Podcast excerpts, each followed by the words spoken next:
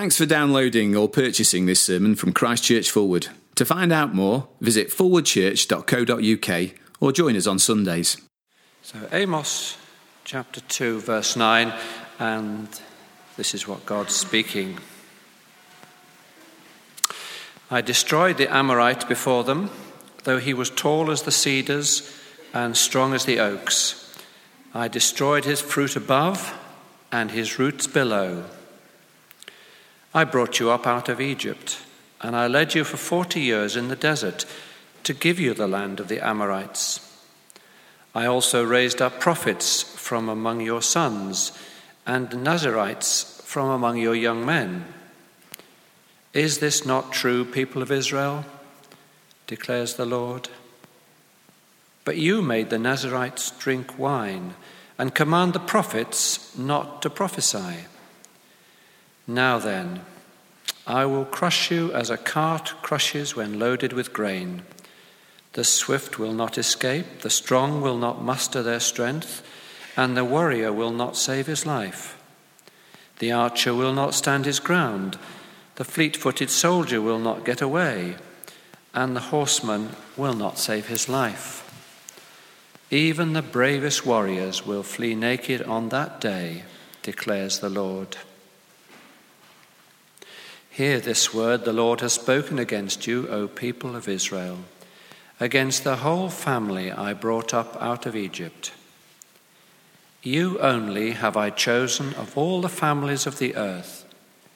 Therefore I will punish you for your sins. Do two walk together unless they have agreed to do so? Does a lion roar in the thicket when he has no prey?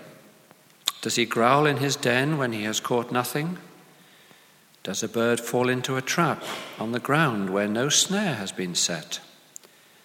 Does a trap spring up from the earth where there is nothing to catch?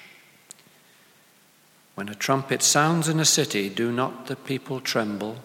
When disaster comes to a city, has not the Lord caused it? Surely the sovereign Lord does nothing without revealing his plans to his servants, the prophets. The lion has roared. Who will not fear? The sovereign Lord has spoken. Who can but prophesy? And it would be a great help if you could keep your Bibles open at Amos chapter 2. That's page 917 in our church Bibles. And as we turn to God's word, let's pray for his help.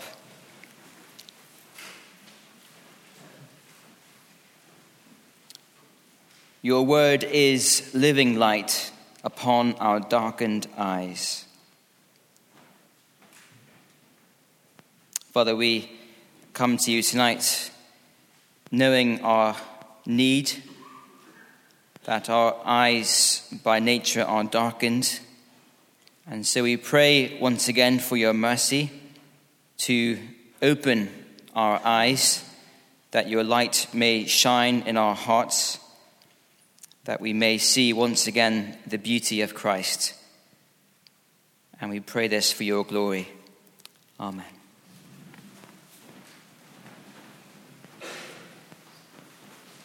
Passports have been in the news a lot this week. Apparently, there's been a 12 year high in the number of people who are applying for passport renewals. And because of the uh, large numbers of uh, passports coming in, there's been a, a, a backlog of um, passports not getting out in time. And so there have been various sob stories in the news about people who have booked their holidays and their passport hasn't come and it hasn't come in the post and they've had to cancel their holiday um, because their passport hasn't come on time. Uh, and it would be terrible if that, that's happened to you here tonight. I'm very sorry for you indeed. Uh, I, I, love my passport. Um, I have it here. I, I, I, don't love it because of the picture, which um, is actually quite horrible. Um, but I love my passport because of what it does for me. It gives me access to lots of wonderful places. It means that I can go on holiday abroad to different countries. I can enjoy it. But of course, the thing about my passport is that for 50 weeks of the year or so, it just lies in my desk at home. It doesn't change how I live my life at all, uh, day in, day out. But when I want it, when I need it, I turn to it and I bring it out and I'm grateful for it. My fear is tonight that there will be some here who have started to view God's grace a bit like a passport. We're, we're, very glad we have it. We know that it is important, that it gives us access to wonderful things. But day in, day out, it makes very little difference to how we live. And most of the time, we keep it locked away in a spiritual drawer somewhere, making no impact on our lives. My fear is that there'll be some here tonight for whom God's grace is just a passport. And I say that because in our reading from Amos 2, that is what God's people were doing with God's grace. Last week we saw that God's patience um, will not last forever. He knows what the nations are up to, and he sees their wickedness, their evil, and his patience won't last forever. But Amos dropped a bombshell because God also sees what his people are up to and his patience will not last forever with them. And so, after dropping that bombshell, which would have been uh, shocking news indeed to God's people at that time in history, I think Amos anticipates an objection from his hearers, uh, um, a counter argument, if you like, to his announcement. I guess it would go something like this The people would say, But we are God's people. He has chosen us. We are his loved ones. He, he would never do that to us. He would not judge us and condemn. If you like, the people would wave their spiritual passports around and say, Look, we are one of God's people. This judgment is not for us, it doesn't trouble us. And I think tonight Amos addresses that false argument to God's people and dare I say it to us here tonight, if that is what we think. And in effect, um, first of all, he says this don't be complacent with God's grace. Don't be complacent with God's grace. Uh, this section begins with a reminder of God's grace. It's there in verse 9. I destroyed the Amorite before them, though he was tall as the cedars and strong as the oaks. I destroyed his fruit above and his roots below. Do you see God's grace for his people, preparing a land not their own for them to live in and be blessed in? Well, then, verse 10 I brought you up out of Egypt and led you for 40 years in the desert to give you the land of the Amorites. Do you see again God's grace in rescuing his people from slavery? And then notice, and this is so important, notice that God's grace doesn't then stop there for his people. Do you see how Amos continues?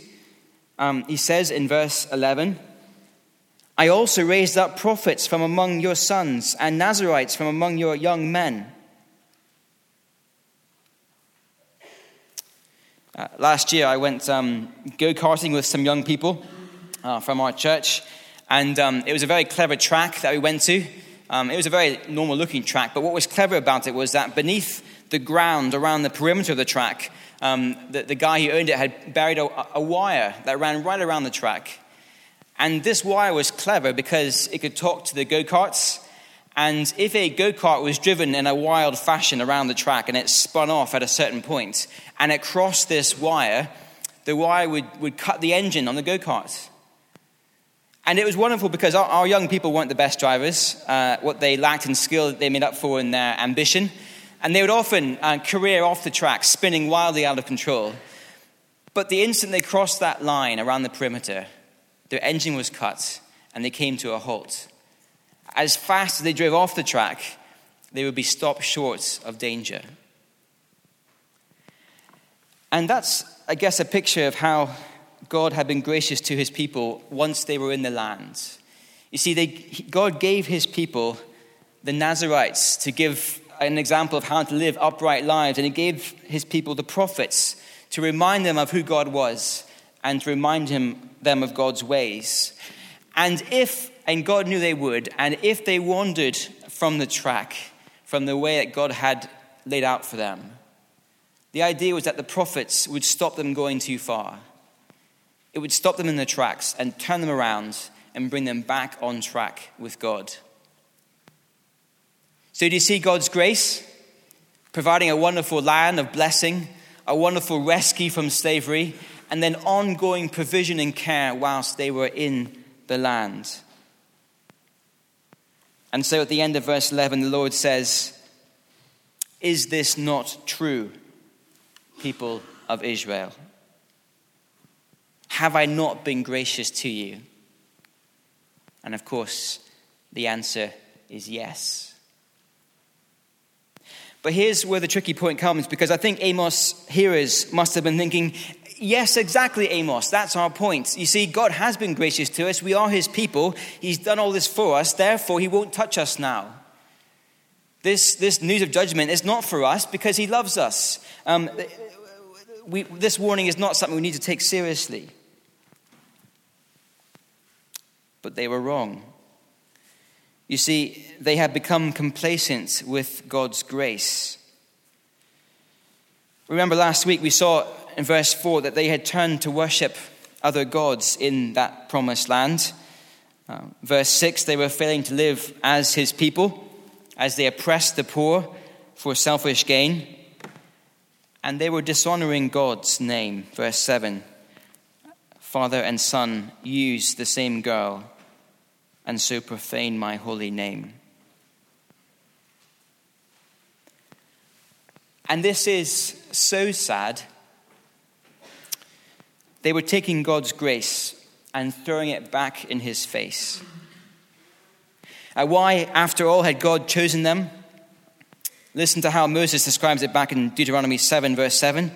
He says this the Lord did not set his affection on you and chose you because you were more numerous than other peoples, for you were the fewest of all peoples. But it was because the Lord loved you. God had loved Israel. Remember that scene from PE at school uh, it's time to split up into teams, and there's two team captains appointed, and uh, the candidates um, line up in a nervous row, and the captains pick their teams one by one from that row of, of people. And you know how it works? It's how it worked in my school. The, the captains always chose the biggest, the fastest, the tallest, the most able first. And at the end, there was the small and the weak and the nervous, and people like myself. If Israel had been in that lineup along with the other nations, she should have been last because she was the smallest, the most insignificant, and yet God had graciously chosen her. And isn't that always the way in salvation? That God chooses people not because they are impressive or strong or able, but so often they are the weakest, the least, and it's because of his love for them. But these people, whom God had loved and chosen, they were ignoring God and denying him. And so God says, verse 13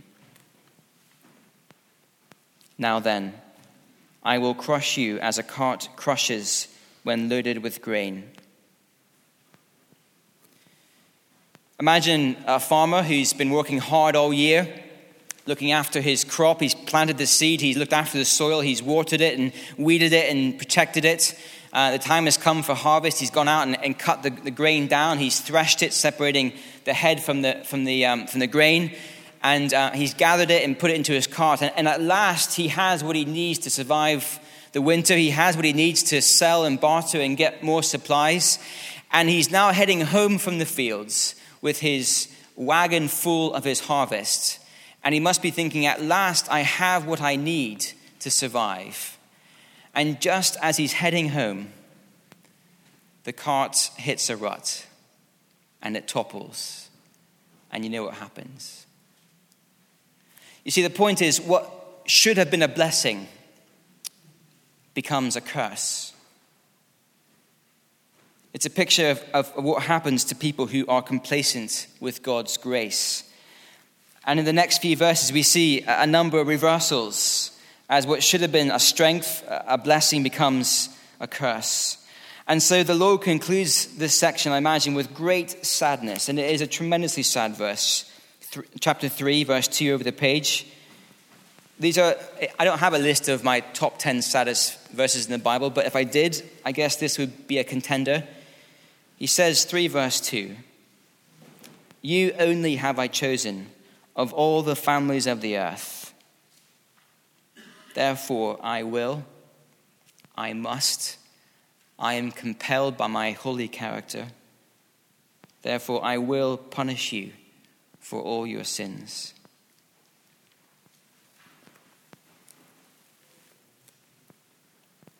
This is a picture of what happens when people are complacent with God's grace. And so the question for us tonight is this What are we doing with God's grace in our lives, in our hearts? I heard recently about a conversation that took place between two Christian students at a school. Um, one Christian student was using language that was crude and inappropriate. And the other Christian student said to this first one, um, Tell me, how come you're speaking this way if you're a Christian? Is, is that the right way to behave? And the response came back, Oh, it's okay. I am so close to God that He will forgive anything I do. if I uh, dare I say it, that is an example of someone who is complacent with God's grace. Uh, we may not be quite as blunt as that one people was, but are we in danger of viewing God's grace as license to do whatever we want? Are we in danger of hearing the warnings of Amos and saying, well, they can't apply to me?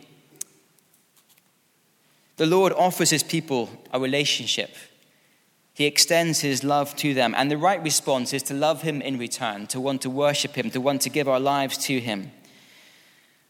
But if we persist in abusing his grace, then the words of Amos 3, verse 2, come to us as a strong warning. Don't be complacent with God's grace.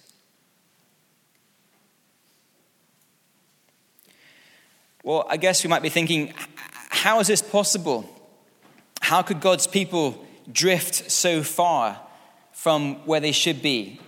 If they had received so much from God, how could they now be in this predicament where they are so far from God?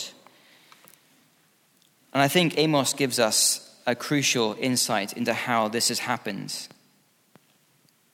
And he says, I think, that it, has happened because, first of all, God's people have become complacent with God's word. And that's our second point. Don't be complacent with God's word. Uh, we skipped over it, but verse 12 is a crucial verse back in chapter 2, 2 verse 12. After recounting God's grace to his people, Amos then says, But you made the Nazarites drink wine and commanded the prophets not to prophesy. The people were complacent with God's word. Remember that go kart with the perimeter wire around the track, a, a safety measure against um, destruction? Well, God's people had turned off the safety mechanism. They were going it alone, and sooner or later they were going to career off the track with no safety net to stop them. Uh, the Nazarites and the prophets, uh, what is Amos referring to here? Well, uh, the Nazarites, we read back in Numbers 6 um, how they were meant to live. They were meant to be um, moral examples to God's people of how to live an upright life in the promised land. They're meant to be sort of example A of how to live a good life in front of God's people. Uh, we don't know for certain what was happening, but I think it's likely the, the Nazarites were, were basically spoiling the party for God's people in the promised land. Uh, we read back in verse 8 that the people were, were drinking wine um, in, in the house of their gods, I guess, getting drunk on the, the fines they had taken. And I suspect the Nazarites were being um, party spoilers. They, they were not drinking. They were saying, no, this isn't right. You shouldn't be drinking and getting drunk on wine in the temple. And so I think it seems that God's people had said, well, enough of that. We don't like killjoys. and they made the Nazarites drink wine with them. In other words, they had silenced God's word. They had taken the command of number six to the Nazarites, they had ignored those commands. And in doing so, they had lost the example God had given them of how to live rightly in the promised land. And I think we, are, we can be in danger of making the same move. Within our Christian circles, we can uh, so easily follow the crowd. We can base our level of moral behavior on those around us. Um, and we want other people to follow the crowd with us. We don't like people who show us up. I've seen this happen, um, for example, with, our, with humor. When certain people start using humor, which I think is possibly too crude or crossing the line, it can drag other people with them. They can start to, to share in that humor. And people who, who look awkward and uncomfortable are written off as being old fashioned and, and, and out of touch. And they're kind of marginalized and sort of put pre- pressure's put on them to kind of join in the laughter. It can happen in Christian circles. Um, what about the sort of films that we choose to watch? I wonder if so often we make that choice based on what other Christians are watching. And if a certain Christian makes a stance on a film that we don't agree with, well, we kind of put pressure on them to watch the film so we don't feel bad about ourselves. And the point is, we haven't gone back to God's word to decide how we should be living. We've just taken our cue from those around us. You may want to think of other examples afterwards over coffee. But there is a danger when we silence those God has given us to show us how to live a good life. And behind it all is the complacency with God's word. That's the Nazarites. What about the prophets? Uh, the prophets were given to God's people to remind them about God to remind them of his ways, and to bring them back to him if they wandered. But Israel had silenced the prophets. And the same thing can happen today when God's people silence God's word. We can do this in all kinds of ways. We can do it openly. Uh, we can just choose not to look at the Bible. We can ignore the Bible and push it to one side and and crack on with life without reference to the Bible. That's a very sort of obvious way of silencing the prophets, uh, silencing God's word. Uh, perhaps more subtly, we can pay reference to the Bible, but then we pick and choose which bits of the Bible we want to pay attention to and which bits we want to just turn the music down on. For example, um, the Stuart Townend song that we sing here, In Christ Alone. There is that line in the second verse the wrath of God was satisfied. It is what the Bible teaches, and yet there are many who don't like that line and they change it, they take it out. They pick and choose which bits of the Bible they listen to. We might do this, but my guess is that here at Christ Church, we're going to be more subtle than that when we think about ignoring God's word. Uh, here are a couple of ways that I have looked at my own heart and I see myself in danger of doing this. I'm in danger of becoming over familiar with the Bible, and so I stop engaging with it. Uh, when I was at Bible college, I went on a particular placement at a church, and um, they didn't put Bibles out in the pews like we do here. Um, they did print out the passage on a service sheet, but there were no verses in the passage. And um, I preached there one Sunday, and I found it very hard to show people um, where I was getting the, the, um, the verses from because there was no verses written out in the service sheet. And I said to the vicar afterwards, I said, Oh, it's, it's actually very hard with no verses to, to point people back to God's word. And he said something to me remarkable. He said, and this was a, someone who, was, who said he was evangelical. He said, um, Pete, I, I know my Bible so well now that I don't have to read it anymore. I just keep it closed. I, I know the passages uh, in my head, and, and he didn't. I, I, know, I watched him for the rest of the year. He didn't look at the Bible, he just listened in his head. And that to me is a, an example of a person who, who has become over familiar with the Bible. They think they know what it will say, they don't expect to learn anything new from it, they don't expect to be challenged afresh by it, and they have just closed the Bible in their hearts. We wouldn't do that here, I think, physically, but when we read passages, do we daydream? Do our, our, our hearts and minds wander to Monday morning? Or what we're going to have for dinner after church? Do we stop expecting the Bible to teach us new things and to challenge us in new ways? That's one way we can turn down the volume on God's Word by becoming over familiar with it. Another way is that we can pursue the study of the Bible with the wrong goal in mind. Uh, this happened to me. It happens to me. It happened to me at Bible college. I wasn't the only one. I got more excited about the structure of a passage, about a particular meaning of a word, or about the, the argument that was uh, at work. And I stopped getting excited about the meaning of the passage, about what God was saying to me, about what it said about Christ and his glory. And this is so subtle because it is good and right to work hard at Bible study. I hope we all do in our small groups when we gather together. We come having worked hard at the passage and we take it seriously. But there is a danger that we get more excited about the structure and the process of study than we do about what the Bible is actually telling us. And so we stop applying the scriptures to our hearts. We stop letting our hearts be warmed by the beauty of Christ afresh. And we walk away thinking, ah, I've nailed that passage.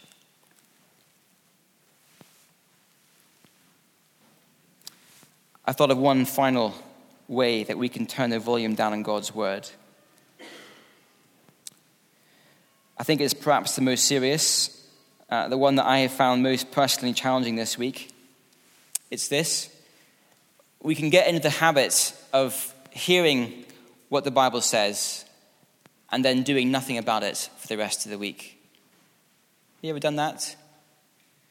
Remember the words of Jesus we looked at last week from Luke 6? Jesus, who is the great, the final prophet, God's final word to his people. He said back in Luke chapter 6, Why do you call me Lord, Lord, and do not do what I say? Now, there will be times when we all fail to live out what we believe in practice.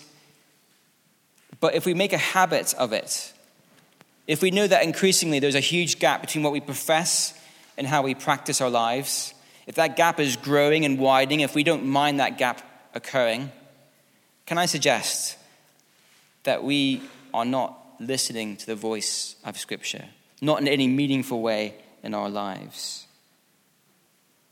Certainly in Amos chapter 2, that is what God's people were doing. Don't be complacent with God's word. And in the beginning of chapter 3, we see why it's so dangerous to become complacent with God's word. We flick back over the page in chapter 3, um, verses 3 to 6 contain a series of statements taken from everyday life, and they, they contain a series of, of cause and effects. So, so, verse 3 Amos says, Do two walk together unless they have agreed to do so? Well, no. People arrange a meeting and they, they come together because they've agreed to do so. Or, or verse 4 Does a lion roar in a thicket when he has no prey? Well, well, no, of course not. Does he growl in his den when he has caught nothing? Well, no, of course not. And so the list goes on. There's a, a series of cause and effects from everyday life. Does England ever play in a football World Cup without people getting overexcited and overhyped? No, of course not. Cause and effect. And then the punch comes. This is where it's all going. It's there in verse 7. Cause and effect. Well, verse 7 surely the sovereign Lord does nothing without revealing his plan to his servants, the prophets. Do you see? Cause and effect. The Lord has a plan. What happens? He reveals it to his prophets. Cause and effect. And so verse 8 at the end, Amos says, The sovereign Lord has spoken, he has roared. Who can but prophesy? Cause and effect. Which means that when we come to God's word, again, these flimsy bits of paper covered in ink blobs, what we have here is not some idea that Amos has plucked out of the air and he thought, oh, I quite fancy that, I'll write it down. No, there's a cause and effect happening here that the Lord has a plan for the world and he has given it to his prophets. And when that happens, there's always a cause and effect. The prophets speak, and we have the fruits of that process here tonight. Which means that we would be crazy not to listen to the voice of the prophet. cause and effect. The Lord has a plan, He has revealed it to His prophets. There is no other way that we know His plan. There is no other plan at work in the world. The Lord has shown it to His prophets and to us tonight. So let us not play loose and fast with the prophet's message, with God's word. There is an encouragement here for us. Um, the PCC spent a morning yesterday thinking about a number of um, crucial topics facing the church in this country today. And it was good to remember that God's word is reliable, it is accurate, it is something we can stand on. And when people around us lose hearts and lose trust in God's word, when they, when they walk away from God's word, we don't need to lose hearts. Because there is only one plan, there is one Lord, and He has revealed it in His word. So let us not lose heart in His word when others do. Don't be complacent with God's word. Well, as I finish, and as we prepare to share together that supper that Paul mentioned, that reminder of Christ's death for us on the cross, I just want to speak to two different kinds of people here tonight. There may be some here who know that uh, we have been wandering from God, that we have viewed His grace like a passport that we enjoy, but we leave it tucked away for most of our lives. Perhaps we know that we have been complacent with God's word. We have hardened our hearts. We have hardened ourselves to Christians. We've cut ourselves off from fellowship. We know that we have cut off that safety mechanism, that we are hurtling away from God's word and from God's grace. If that is you here tonight, and my guess is there will be some for whom that is the case, can I plead with you to hear the warning of Amos. Because at this stage, it is a warning, it hasn't yet happened. Return to the Lord, come back to Him, come back to His grace, come back under His word. There'll be many others of us here tonight who do genuinely love the Lord uh, we are genuinely trying to serve Him out of a gratitude of, of joy to His grace. But we know we're not perfect. We know at times that we spin off the track, we make mistakes. Well, just take heart again tonight that the Lord has given us all that we need in His Word to keep us going back on track. Use tonight as a, as a chance just to remember all that He's given us if we have just wandered slightly, if we've just become a bit cold in our love for Him, come back tonight. Use this as a reminder. And as we come to remember God's grace to us, let's not be complacent. Let's come with fresh joy, with fresh wonder, because we are the least, we are the smallest, and yet He has chosen us and He loves us. Let's pray.